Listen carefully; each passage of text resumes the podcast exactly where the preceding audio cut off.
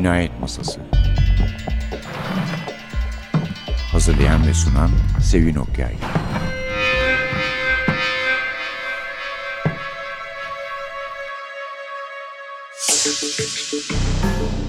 Merhaba, NTV Radyo'nun Cinayet Masası programına hoş geldiniz. 2012'nin son programını Erol Üye Pazarcı ile yapmıştık. Ee, o programda arkadaşımız Suat Çalkivik bize Ama Vermez Avni'den Ebu Süreyya Sami'nin kitabından Kamelya'nın Ölümü bölümler okumuştu. Erol Üye Pazarcı'nın sadeleştirip notlarla hazırladığı bir kitap. Bugün de yine kendisiyle beraberiz. 2013'ün açılışını yapıyoruz. Bugün de onun emsalsiz iki ciltlik kitabı Türkiye'de polisiye romanın 125 yıllık öyküsü 1881-2006'dan 3 bölüm okuyacağız. İki tanesi birinci cilt, üçüncüsü ikinci ciltten. Şimdi de herhalde polisiyenin bugünkü ahvaline ilişkin bir şeyiniz var, şikayetiniz var, Var değil mi efendim Erol Bey? benim şikayetim. Ben halis polisiyeden yanayım. Sahtekarlıkla yazılmış polisiyelerden yana değilim. Ne demek istiyorum? Ee, benim tanımıma göre muamma içeren suçun anlatılmasıdır polisiye roman. Yani mu- muhakkak bir muamma olacaktır ama bu muamma ile beraber, pardon, beraber muhakkak bir suç olacaktır. Bu suçla beraber muhakkak bir muamma olacaktır.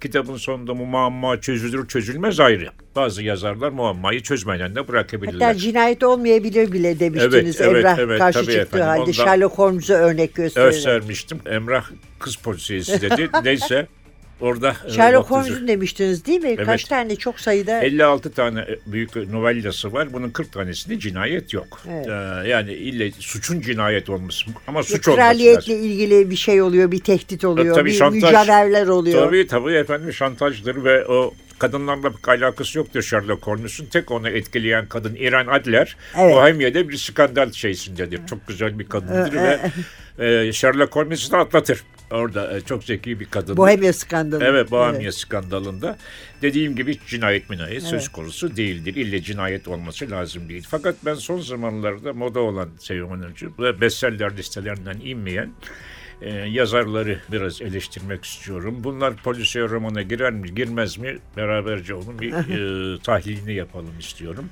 İki tane tipik örnek vereceğim. Bir tanesi Dan Brown, bir tanesi de Jean-Christophe Granger. Bunlar son zamanların bestseller olan ve çok satan yazarları. Bana sorarsanız bunlar çok kötü ve sahtekar polisiye roman yazarlar. El polisiye roman yazdıklarını iddia ediyorlarsa. Size tipik örnekler vereyim. Bir kere bunlar ekstraordiner işler. Ekstraordiner şey insanlar ve ultra sapıklar yaratmakla meşguller. Mesela Granger'in sondan bir evvelki romanında seri cinayet var ve herif öldürdüğü kadınların rahimlerini yiyor. Böyle sapıklık olmaz yani. Çünkü şey gerçek polisiye romanda sizin bizim gibi insanlar da cinayet işleyebilir. Esas korkutucu olan da o zaten bence. Evet ha tabii yani önlenemez bir şiddetin etkisinde kalıp şey yapabilirler. Mesela George Simenon çok güzel örnekler verir buna. Onun katilleri sizin gibi benim insanlardır. Doktor da olabilir, kapıcı da olabilir, yaşlı bir orospu da olabilir olmuştur şeylerinde ama gerçekçidir. inanırsınız, onlarla beraber üzülürsünüz, etki altında kalırsınız. Fakat bu iki zatın şeyini e, romanlarını okuduğunuz zaman bunların gerçek hayatla en ufak bir ilişkisi yoktur. Spekülasyon yapıyorlar. Olmayacak şeyler yapıyorlar. İşte Dan Brown'a örnek verirsek Da Vinci şifresinde polisiye kurgu inanılmaz zayıftır. Ama ne yapmıştır? Hazreti İsa'yı Magdalena Ma- Meryem'le evlendirmiş, çoluk çocuğa karıştırmıştır.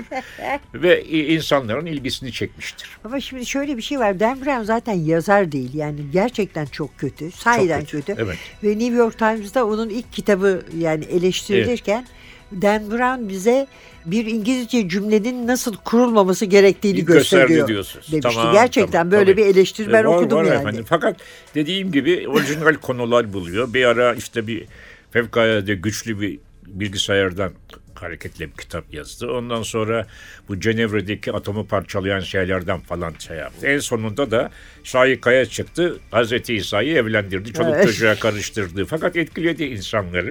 Hatta Paris'te turlar falan tertipleniyordu. E, Saftir'in Amerikalılara işte burada geçti, burada geçti diye. Fakat son kitabında bitti.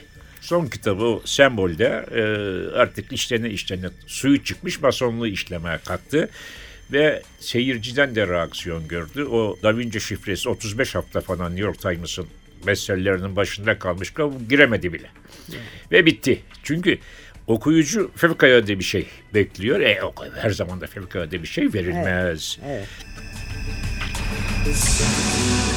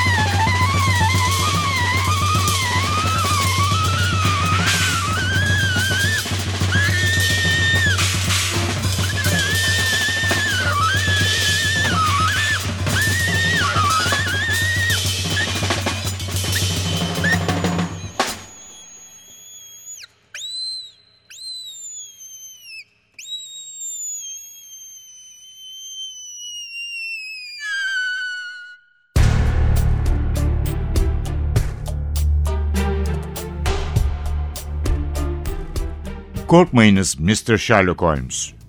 İyi polisiye roman, iyi edebiyattır. Yukarıdaki başlığı gören okuyucunun, hele polisiye roman meraklısı okuyucunun, iyi polisiye romanın iyi edebiyat olduğunu anlatmaya gerek var mı dediğini işitir gibi oluyoruz. Ama yine de konuyu biraz açmanın yararlı olacağını düşünüyoruz. Bunu geçerliliğini hala sürdüren şu garip paradoks yüzünden yapmak istiyoruz doğru dürüst yazılmış, okuyucuyu kitabın ilk satırından son satırına kadar sürükleyen bir yapıttan söz ederken, söz konusu yapıtın bir polisiye roman gibi okunduğundan söz ederiz. Nitelikli bir polisiye romandan söz ettiğimizde de onun başka bir tür yapıt, bir gerçek roman gibi olduğunu belirtiriz. Bu paradoksal değerlendirmenin herkesin kafasında yer etmesinin sorumlusu hiç şüphe yok ki başından beri polisiye romanı küçümseyen, onu ciddi edebiyat ürünü saymayan ancak popüler edebiyat içinde değerlendirilebileceğini savunan ciddi eleştirmenlerdir. Gerçekte ise romanın, şiirin, öykünün, oyunun, denemenin yani polisiye eserleri küçümseyen ciddi eleştirmenlerin ciddi edebiyat saydıkları ürünlerin içinde nasıl değersiz, basit, kötü ve beş para etmezleri varsa ve bunlar çoğunluktaysa, polisiye yapıtlarda da durum aynıdır. Nasıl ciddi edebiyat ürünleri içinde insanı yüreğinden ya da aklından yakalayan, sarsan ve etkisinde bırakan yapıtların sayısı çok değilse, polisiye yapıtlarda da çok değildir. Hatta Raymond Chandler'ın dediği gibi, edebiyat eserlerinde yalnızca sanat vardır ve o da hayli az miktardadır. En alışılmış şekliyle bile iyi polisiye roman yazmak zordur. Dolayısıyla polisiye romanın iyi örnekleri nitelikli ciddi roman örneklerinden daha azdır. Polisiye romanın niteliksiz örneklerinin popüler edebiyat içinde değerlendirilmesi normal karşılanabilir. diğer tür edebiyat ürünlerinin de popüler edebiyat kapsamında değerlendirilecek örneklerinin olması gibi polisiye yapıtlarında bu kapsama alınacak örnekleri vardır. Ancak iyi edebiyat olan polisiye yapıtların yalnızca polisiye oldukları için dışlanması ve polisiye türünün bir bütün olarak popüler edebiyat içinde değerlendirilmeye çalışılması anlaşılamaz.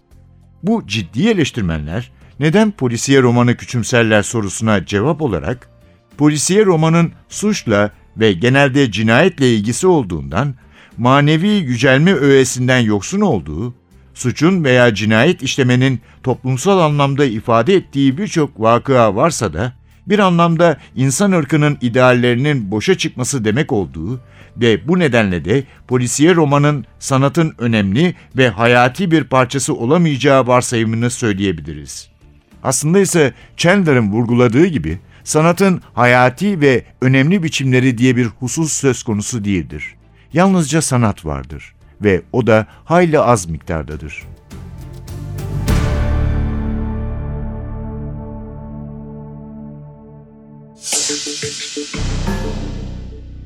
Peki Grange son kitabı ötekilerden daha iyi aslında. Evet.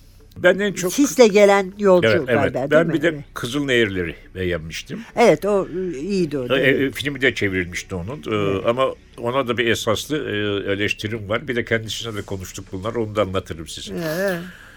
Grange'ye gelince e, yetenekli bir yazar olduğunu kabul ediyorum. Fakat çok iyi polisiye kurgu kurabileceğini de düşünüyorum. Fakat enteresan olma çabası var. Biraz kendini de fazla beğeniyor. Evet, kendini de Söyleşilerden anladığım Anladınız. kadarıyla. Evet efendim. Ve şey söyleyin ilk okuduğum kitabı Kızıl Nehirler'di. Polisiye öykü çok iyi geçiniyordu. Benim de bir merakım vardı. Kitap bitirmeden katili bulayım diye. Şimdi öyle gelişti ki iki tane ayrı dedektif var kitabı ortasını biliyorsunuz ikisi ayrı araştırma. Ya bu nasıl ben bulamadım katili sonra geldik geldik bulamadım Allah Allah. Ve büyük heyecanla nasıl çözecek? Büyük bir düş kırıklığı tabii bana. Hiç başta bahsetmediği kızın ikiz kız kardeşi çıktı. Çok kolaycı bir şey. Ya yani, şimdi evet. e, S.S. Van Dyne'ın e, 25 tane şeyi vardır. Onlardan bir tanesine der ki okuyucuyla dedektif aynı koşullarda yarışmalıdır.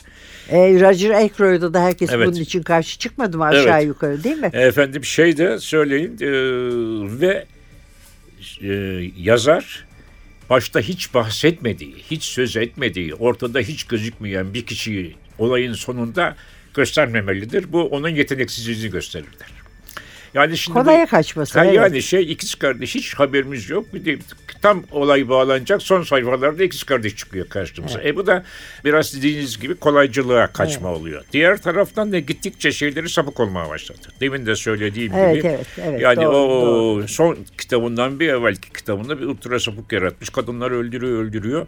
Ve ondan sonra da rahimlerini yiyor. Böyle şey olur mu? Ben şimdi bu zatla Fransız e, konsolosluğunda Türkiye'ye gelmişti. Beni de çağırdılar. Gittik. Konuştuk. Eleştirili yaptım. Güldü dedim ki benim elimde imkan olsa sizi bir odaya hapsederim. George Simeon'un bütün kitaplarını veririm. Hepsini okumadan sizi dışarı çıkarmam dedim. Ama akıllı bir herif kakalarla George Simeon kim ben kim dedi. Söyleyecek bir şey bulamadık. Ve onun kendini ifadesi okuyucu böyle istiyor diyor. Ve ben diyor O da kolaycılık. Da okuyucu böyle istiyor. Özellikle genç okuyucu böyle istiyor diyor. Kitaplarımın satışından da belli diyor. Kendi savunması böyle ama siz diyor demiyor ki. klasik polisiyecisiniz. Tabii o zaman polisiye demeyin benim romanlarıma. Başka bir isim. Gerilim yani romanı değil klasik diyor. polisiye olup da yani altın çağın peşinde de koşmuyoruz. Ben de Koşmuyoruz bunu tabii. anlamıyorum. Yani mesela Donna Leon, Brunetti. Ne kadar Güzel iyi bir dedektif, ne kadar. Evet.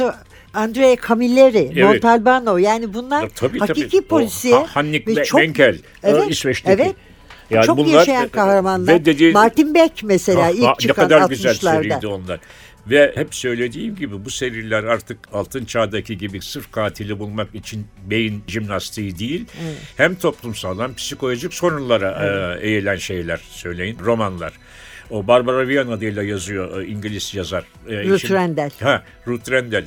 Kraliçe onu şey yaptı, barones yaptı, Lordlar Kamerası'ndan şey Evet. yaptı. E, fevkalade etkili ve şey yapıyorsunuz. Yani onun bir şeysi var. Emniyet amiri, emniyet müdürüydü. Şimdi ismi aklıma. Wexford. Ah, Wexford. Şimdi bir kadının bir erkeği bu kadar iyi anlatabilmesi şaşılacak bir olay yani. Çok, çok Ee, güzel. yani şey e, dediğim gibi bunlar hadiseye polisiye roman Ama diyorum. kadınlardan yana zengin bir ailesi vardır. Evet Buna evet evet evet doğru evet. haklısınız haklısınız ama söyleyin zaten şunu da söyleyeyim edebiyatın hiçbir dalında polisiye roman kadar kadınların başarı gösterdiği bir Evet. edebiyat dalını göstermezsiniz. Evet. Mesela Altın Çağ'ın şeyinde Agatha Christie'ye eşdeğer bir Dorothy tane erkek Sayers. yazar yoktur. E, doğru. Mesela o çağ, Ha, Dorothy Dorothy Sayers tabii o da Sayers. ikisi de yani bu ikisine Evet. eşit bir tane erkek yazar gösteremezsiniz. Klasik katil kim romanlarında Altın Çağ. Hakikaten bu ikisinin eski tabirle kabına erişmiş erkek yazar yoktur. Yok.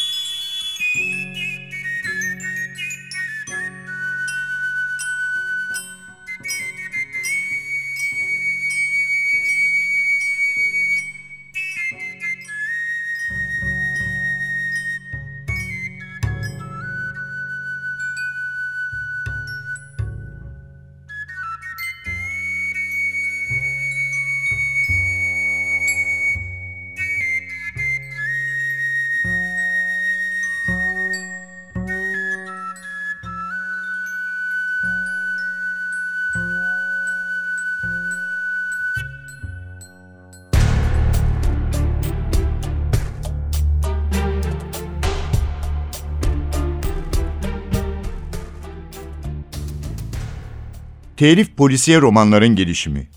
Ülkemizde telif polisiye romanın varlığı pek bilinmez. Genelde bu konuda ahkam kesenler, Türkiye'de telif polisiye romanın fazla yazılmadığını söylerler.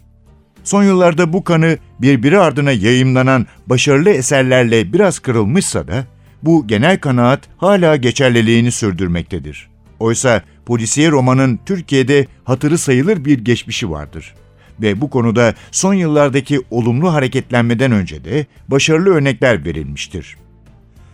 En azından Türk romanı hangi aşamalardan geçtiyse, bugün hangi seviyedeyse, Türk polisiye romanı da o aşamalardan geçmiş ve Türk romanının bugünkü genel seviyesinde eserler vermiştir diyebiliriz. 10 paralık öykülerin egemen olduğu 1908-1928 arası dönemde telif polisiye roman sayısı oldukça azdır. Yedvard Odyan Efendi'nin 1912 yılında yayımlanan ilginç olmaktan da öte fenomen kitabı Abdülhamit ve Sherlock Holmes'ten sonra telif polisiye roman olarak söz edeceğimiz ilk yapıt Server Bedi'nin Cingöz'ün Esrarı adlı kitabıdır. Geleneksel 10 paralık öykü formatının dışındaki bu kitabı harp devrimine kadar çok başarılı bir eser olan M. Akil'in Karanlık Konakta Ne Var ve Alevcan takma adını kullanan bir yazarın bir polis hafiyesinin harikulade maceraları adlı kitapları izler.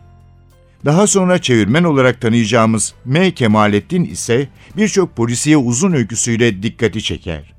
1928 Harp Devriminden sonra bu konuda ilk eser veren, adından daha önce de söz ettiğimiz İskender Fahrettin Sertelli'dir. Hem daha önce yazdığı Polis Hafiyesi Yılmaz dizisini 10 paralık öykü formatı dışında yapıtlarla devam ettirir, hem de diğer polisiye romanlarını kaleme alır. 1930'lu yılların ortalarında Serber Bedi yeni Cingöz Recai romanları yazmaya başlar. Buna Cingöz dışı polisiye romanlarını ekler ve bu çabasını 1961 yılında ölümüne kadar sürdürür. Aynı yıllarda Cemil Cahit Cem bir polisiye oyun, Hikmet Feridun Es bir polisiye roman, Akbaba Rumuzu ile yazan Yusuf Ziya Ortaç, ünlü meşedi tiplemesini işlediği mizahi polisiye romanlar yayımlar. Bunlara Ethem İzzet Benice, Mahmut Yesari, Vanü ve Nazım Hikmet romanlarıyla katılır. Vanü'nün bu yoldaki katkıları 1962'ye kadar sürecektir. 1930'lu yılların sonunda Münir Süleyman Çapanoğlu'nun da polisiye roman yazmaya başladığını görüyoruz. 1940'lı yıllarda ise telif polisiye romanların hızla arttığı gözlemlenir.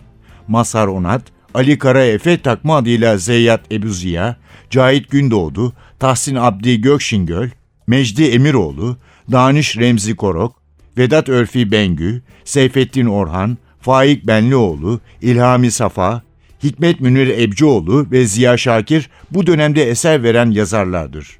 Tanınmış yazarlarımız Hüseyin Rahmi Gürpınar ve Halide Edip Adıvar'ın polisiye romanları da bu yıllarda yayımlanır.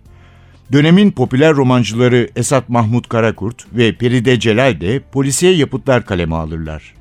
1950'li yılların en önemli polisiye roman yazarı hiç kuşkusuz FM ikinci adıyla yazan Kemal Tahir'dir. Bu dönemde onu ünlü Murat Dağman'ın yaratıcısı Ümit Deniz izleyecektir. İlk romanını 1957'de yayımlayan Deniz, bu çalışmasını 1974 yılına kadar sürdürecektir. Yine 1950'li yıllarda Bedirhan Çınar ve Nuru Hayat takma adıyla yazan Aziz Nesin de polisiye roman yazacaktır. Ünlü tiyatro yazarı Cevat Fehmi Başkut da bu dönemde yazdığı bir polisiye roman ve polisiye iskeletli oyunlarıyla dikkat çekecektir. 1960-1990 yılları arası ise ülkemizde polisiye roman durağan bir döneme girer. Bu yıllarda telif polisiye roman yazarları olarak Emel Dilmen, Zuhal Kuyaş dikkati çeker. Söz konusu dönemin ilginç iki gelişmesi ise Çetin Altan'ın sevimli kahramanı Rıza Bey'in polisiye öykülerini ilk kez 1985'te yayımlatması ve 1990'larda başlayan gelişmenin habercisi kabul edeceğimiz Tamer Ay'ın Marsiyas'ın cesetlerinin 1992'de yayımlanmasıdır. Bu arada iki tanınmış romancımız Erhan Bener ve Pınar Kür nitelikli polisiye yapıtlarını bu dönemde yayımlar. 1994'ten günümüze kadar telif polisiye roman iki ayrı kulvarda Ahmet Ümit ve Osman Aysun'un başını çektiği gelişmelerle büyük bir canlanma göstermiştir.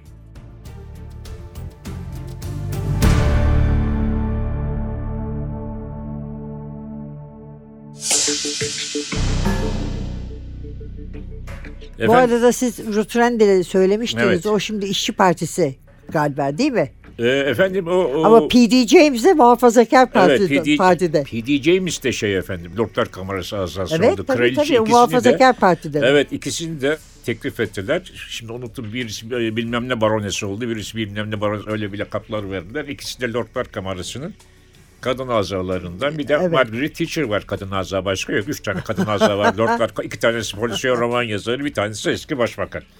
Şimdi efendim şunu vurgulamak istiyorum. Kadın yazarlardan bahsederken şöyle e, bir şey var. Ayrıntıya çok daha güzel giriyor kadın yazarlar. Evet. İnanılmaz ayrı. Mesela Agatha Christie öyle. Daha fazla gözlüyorlar herhalde. yani gözlemleme ve şey var. Bir de kafaları başka şey mi çalışıyor bilmiyorum. Şeytanla mı çalışıyor. Kusura bakmayın şaka yapıyorum tabii. Kurguyu çok güzel kuruyorlar. Mesela Agatha Christie'nin kurguları inanılmaz güzeldir. Rahmetli Kemal Tahir bir roman yazmaya başlamadan 5-10 tane Agatha Christie okurmuş. Kurguyu kurguyu zenginliğini anlayayım da ben de kendi şeyimi yapayım diye. Ve bunu açık açık söyler şeyinde. Ben muhakkak bir romanda başlamamadan Agatha Christie'leri okurum diye. Yani hiçbir zaman da küçümsenmemesi gerektiğini düşünüyorum Agatha Christie'nin Sevin Hanım. Klasik olmuştur artık. Klasik olmuş. Şimdi Evet, ben Sayers gençliğimde Agatha. Christie okudum. Kızlarım okudum. Şimdi torunlarım okudu. Şimdi E altın... tabii canım mütemadiyen basıyor altın kitaplar. bravo, bravo. yani. Onu söyleyeyim. Şimdi popüler roman değildir. Çevirmen hakikaten. değişti. Evet. Su Pop- verenlerin yerine Evet. Çiğdem Hanım geldi. Evet Hala ama devam, devam, ediyor. Şimdi şunu söyleyeyim yani popüler roman değildir Agatha Christie'nin. Klasik romandır şeyleri. Çünkü popüler roman belli zaman içinde moda olur ondan sonra Modası biter. geçer. Ha, Dan Brown'un Da Vinci listesini 15 sene 20 sene sonra kimse basmaz. 50 Evet. sene sonra da hatırlayan olmaz. Adını hatırlamaz. Ha, Ama Agatha Christie dediğiniz gibi 60'larda başlamıştır altın kitapları. Her sene 10 tane basarlar. 2010'a geldik. Bu sefer 20 taneye çıkarttılar Ama bastıklar. hatırlıyorsunuz değil mi o eskilerde Akba ile Ak vardı. Aa, evet. O Akba psikolojik e, şeyler mesela bridge masası cinayeti Evet. oradan çıkmıştı Evet. ve Akba'nın çevirileri çok iyiydi. ya. İyi. Akbanın sahibi. Hasretle anıyorum Evet, yani. Akban'ın sahibi enteresan bir adamdı efendim. Kitap çıkarırdı. 20 tane polisiyon roman çevirdim ama ben, benim en çok sevdiğim şu 5 tanesi yazardı. Yahut arkasında e, bir- kendine bir 7-8 sayfa ayırırdı. En iyi milli takım nasıl kurulabilir diye futboldan bahsederdi. Yahut da ben voleybol çok meraklıyım. Voleybolun kuralları böyledir diye. Yani kitabın arkasında böyle şeyler. Ama dediğiniz gibi ciddi e, çevirmenlere ki sonra bunlar bayağı meşhur çevirmen oldular. Çok güzel çevir yani ciddi olarak şeye Mesela eğilmiştir. Ak Yüz- okurken Ak, Ak'ın çevireni ben hep bir şeyleri atladılar duygusuna kapılıyordum Evet. ki atlıyorlarmış da Atlıyorlar. anladığım kadarıyla. Ama Akba'da hiç öyle değil. Zaten daha kalındır kitaplar. Evet evet daha kalındır. Hiç e, şey olmaz. Ve 130'a yakın kitap çevirdim. İşte ben şey- geçen birisinin terekesinden kalmış herhalde öyle geçen gün dediğim Evet. iki yıl önce öyle Carter Dixon. Aman ve, ne güzel. Ve çok daha eski birer kitabı çıkmış. Bernard Menrick falan gibi Evet yazarların evet evet kitaplarını o- onları bulup hep tanıtmıştır. Çok mutlu Ee, olmuştum. Dediğiniz gibi o şeyin Boğala Narsiyojak ikilisini Fransızların. Evet evet. evet. Ya, ilk Evet. kitaplarını o yayınlamıştır. Yani öncülük yapmıştır. Ee, ondan sonra e-yayınları falan basmıştır ama ilk yayınlayan odur. Evet. Dorothy Sayers'in zaten bir tane kitabı çevrilmiştir. Çeviren Ki odur. ne kadar da iyi bir yazardır. İyi de bir yazardır. Ben yani. şey yapıyorum. Şimdi çocuklar geliyorlar bana. Böyle çok heyecanlı yeni yayıncılar var ama paraları yok. Şey çevirmek istiyorlar. S.S. Van Dyne'ın ölüm tarihi 70 yıldan evvel olduğu için Evet, e, evet. söyledim onu çevirin diye. Evet. 2-3 yıl daha bekliyoruz. Ondan sonra onlara Dorothy Sayers'ı söyleyeceğim. Çünkü 70 yıl geçince biliyorsunuz Öyle, şey evet verilmiyor. serbest oluyor. Çok enteresandır. Onun şeysi dedektifi biliyorsunuz asil bir adamdır. Asil bir adam, Evet, ama Çok da zariftir. yani. Zariftir ve şey e, Dorothy Sayers, Agatha Christie kadar kurgusundaki şeytanlık yoktur ama Ama yazar olarak e, edebi değeri daha fazla. herkes onu kabul eder. Çünkü Oxford'dan eski Fransızca ve İtalyanca dillerini öğrenmiştir. Dante'yi çevirmiştir ve İngilizce'deki en iyi Dante çevirisi onun olduğu söylenir. Evet. Efendim şey bir de Agatha Christie'den farkı Agatha Christie'de psikolojik olay da yoktur, sosyal olay da yoktur. Ama Dorothy Sayers'in son romanlarında özellikle sosyal olaylar hakim olmaya başlamış. Suç nedir? Evet. suçlu toplum mudur yoksa kendisi midir nedir vesaire şeklinde şeyler vardır ve kahramanı en sonunda bir adamı yakalatır adam idam olur ama kafasında adamın idamı hak etmediği toplumun buna böyle götürdüğün şey yapıp dedektifliği bıraktırır. Evet. Yani Dorothy Sayers kendi nevine e, münhasır bir büyük polisiye roman yazarıdır. Dorothy Sayers'i Türk okuyucuların tanımalarını çok isterim. Çok önemli bir Ben de çok severim. yazardır. Ee, şimdi Amerikan e, Polisiye Roman Yazarları Derneği diye meşhur bir dernek var biliyorsunuz. Bu derneğin Edgar Ödülü diye de çok önemli bir ödülü var. Evet. Bu yazarlar arasında 1999 yılında bütün e, en meşhur, en beğendiğiniz 10 tane polisiye romanı yazın diye yapılan şeyde ankette Dorothy Sayers'in 3 romanı girmiştir Yapmayın. buna. Agatha Christie'nin de 3 romanı girmiştir. Yani Dorothy Sayers hakikaten nitelikli, kaliteli bir şeydir.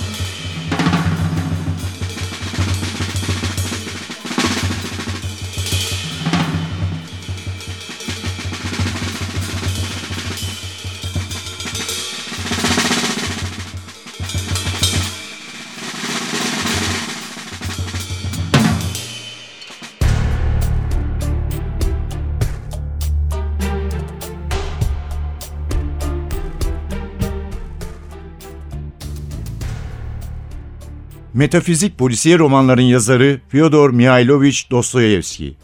19. yüzyıl Rus edebiyatının en büyük isimlerinden Dostoyevski, hepsi Türkçe'ye de çevrilmiş Budala, Delikanlı, Yer Altından Notlar, Ecinliler, Beyaz Geceler, İnsancıklar, Kumarbaz, Ölü Bir Evden Hatıralar, Netoşka Nezvarnova gibi romanları yanında en tanınmış iki eseri olan Suç ve Ceza ile Karamazov kardeşleri polisiye bir kurgu içinde kaleme almıştır.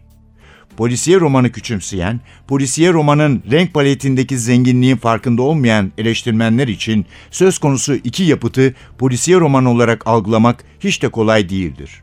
İtirazlarının ilk nedeni bu iki eserin yüksek edebi nitelikleridir. Ama bunlar nasıl polisiye roman olur?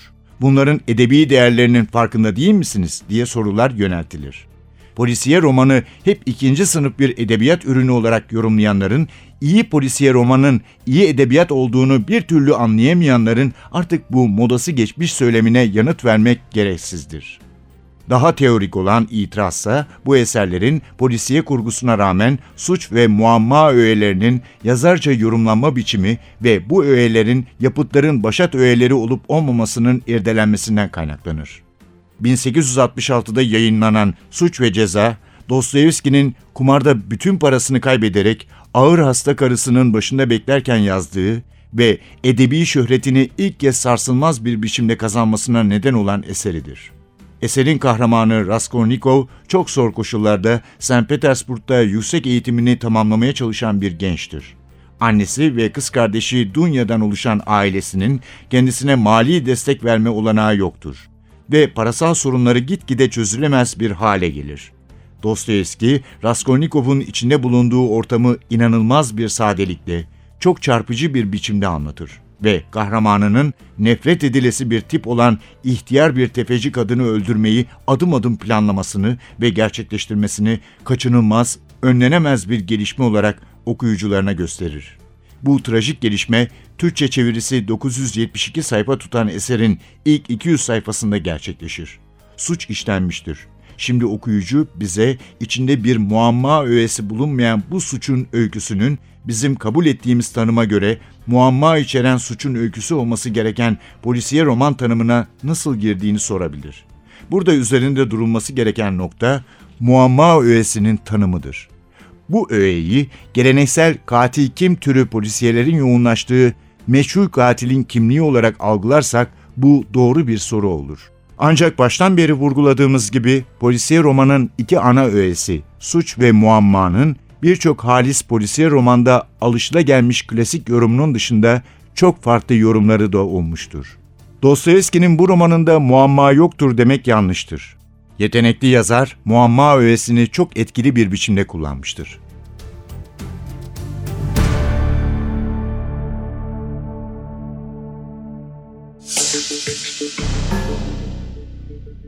Biz bazı yabancı yazarları ıskalıyoruz. Polisiye evet. roman yazarlarını evet, evet. ıskalıyoruz. Ama Mesela George bunlar... Pelicanos o kadar iyi bir yazar. Amerika'da meşhur. Hiç burada kimse ilgilenmedi. Evet. Mesela Markaris'te ben Fransız okumuştum ilk romanları. Ulan bu adam niye çevrilmiyor dedim. Sinirlendim falan. Neyse bak ne kadar da tutuldu. Evet, Şimdi bir evet. Markaris şeysi var. Çok okuyucusu iyi, var. Çok, çok, çok iyi bir yazar. E, o bize yakın adam. Heybeli'de, yani, evet. e, Heybeli'de Sevdiğimiz türde evet, dedektiflerden, evet. Ve şey değil yani söyleyin. E, yazdığı romanlarda da gayet objektif. Bir tanesi İstanbul'da geçti biliyorsunuz. Gayet evet, objektif evet, yazdı. Tabii hey belli ne olsa. Evet evet tabii hey belli. Dediğim gibi inşallah bundan sonraki e, yayınlarda polisiye roman klasiklerine de şey önem verilir. Evet inşallah. Ben yani şahsen şeyi de sevmiyorum. Yani bu Grange'de dikkat çektiğiniz noktaya gidiyor. Bu seri katiller evet. üzerine gidiş. Çünkü gittikçe daha çok cinayet, daha vahşi cinayet. Cinayet, daha yani şiddet. Bir adım ileride olmak için, dikkati evet, çekmek evet. için. Bunun ne sonu yok yani Sonu bunun. yok. Ve dediğiniz gibi şey seri katil dünyada çok azdır. Hani polisiye romanlarda çoktur. Yani şimdi dünya tarihinde bir Karin de Saint vardır. Bir de Landor diye bir Fransız vardır. Evet. Evlendiği kadınları öldüren. Onun dışında e yok, 10 tane falan, falan var Amerika'da. Var, var yani Amerika'da filmde. tamam da ya ama polisiye romanın ana mevzu olacak kadar Değildir. Bir de ben şey şeyi değil. de çok sevmiyorum. Bu DNA dedektifliği dediğim şeyi CSI. E, abartıyorlar tabii. Yani biraz abartıyorlar. abartıyorlar. Gerçi yani tamam şey... bir ilginç yanı var ama ben mesela bütün bu dizilerin yanında insanlarla konuşulan Without a Trace'le evet. Cold Case'i daima tercih ederim. Tabii tabii tabii tabii. Zaten e, İnsan unsuru olan insan yani. unsuru olan tabii ve insan psikolojisinden yakalayıp şey yapan. Yani mesela ben şey Komiser Megre dizisi olsa keyifle her işimi bırakır seyrederim. Çünkü orada dediğiniz gibi ana öğe in- insandır. Evet. Yani hem suçlu hem dedektif rolündeki Megre ikisi de insandırlar. Evet, tabii, tabii. Megre mesela bazı durumlarda suçluları görmezlikten gelebilir. Gelebiliyor. Evet. Evet. o husus var. O flaman şeyleri onu Evet çok, çok, hoşuma gider. güzeldir. benim, Çok, güzel, ve şeydir. Bir de tabii e, Megre'nin dışında polisiye romanları var. Onlar da çok enteresandır. Mesela Türkçe'ye Akba'da çevrilmişti. Mescid Buve'nin cenaze töreni diye. İnanın bulursanız okuyun. Yani bir edebi küçük şaheserdir. Yani küçük bir Bulmaya Balzac romanıdır. Tamam. Tamam. Ee, yani Tamam. çok güzel yazmıştı. Bir polisiye örgünün yanında bir küçük çocukla bir ihtiyar adamın dostluğunu anlatmıştır ki benim gözlerim dolmuştu. O kadar da kuvvetli bir yazardır şey. Ee, tamam o zaman Erol Bey bu tavsiyenizi de Olmazsa yerine size getirmeyin. verebilirim kitabı. Tamam okuyup hiç İnanılmaz zarar getirmeden şeydi. iade Evet. ederim. Evet efendim ikinci haftada ne yazık ki süremiz doldu. Erol Üye Pazarcı konuğumuzdu. Umarım en kısa zamanda yeniden birlikte İnşallah oluruz Erol Bey. efendim. Ben de bütün dinleyicilerinize selamlarım. İyi günler efendim. Efendim önümüzdeki hafta bir başka Cinayet Masası programında yeniden birlikte olmak üzere mikrofonda Sevin, masada Emre, e, kitaplardan bölümler okuyan arkadaşımız Suat Çarkıvik. Hepinize iyi günler dileriz. Hoşçakalın.